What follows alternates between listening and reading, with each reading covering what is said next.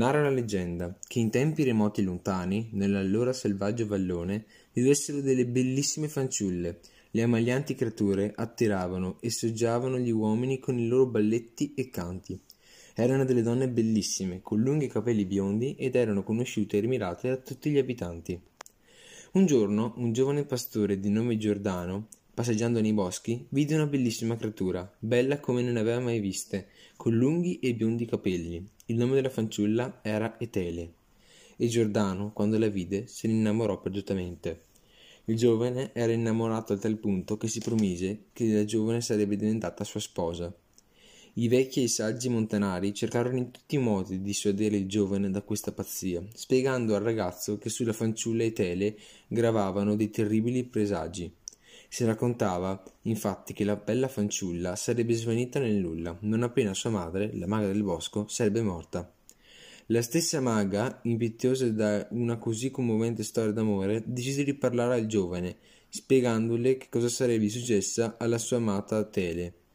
Giordano però era sempre più innamorato di Etele, non volle ascoltare nessuna diceria e decise ugualmente di proseguire la sua storia d'amore con la ragazza, i due si trasferirono nel bosco, dove Giordano costruì una casetta in legno per coronare il loro amore.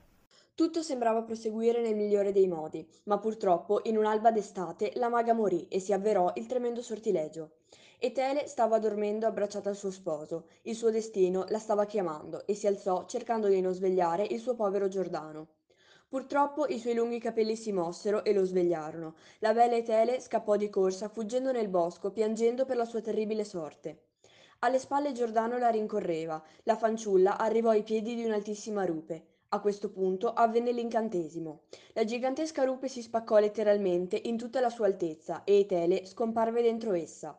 Giordano, che aveva assistito alla terribile visione, cercò di lanciarsi dall'altra parte della rupe, ma venne miserabilmente respinto a valle.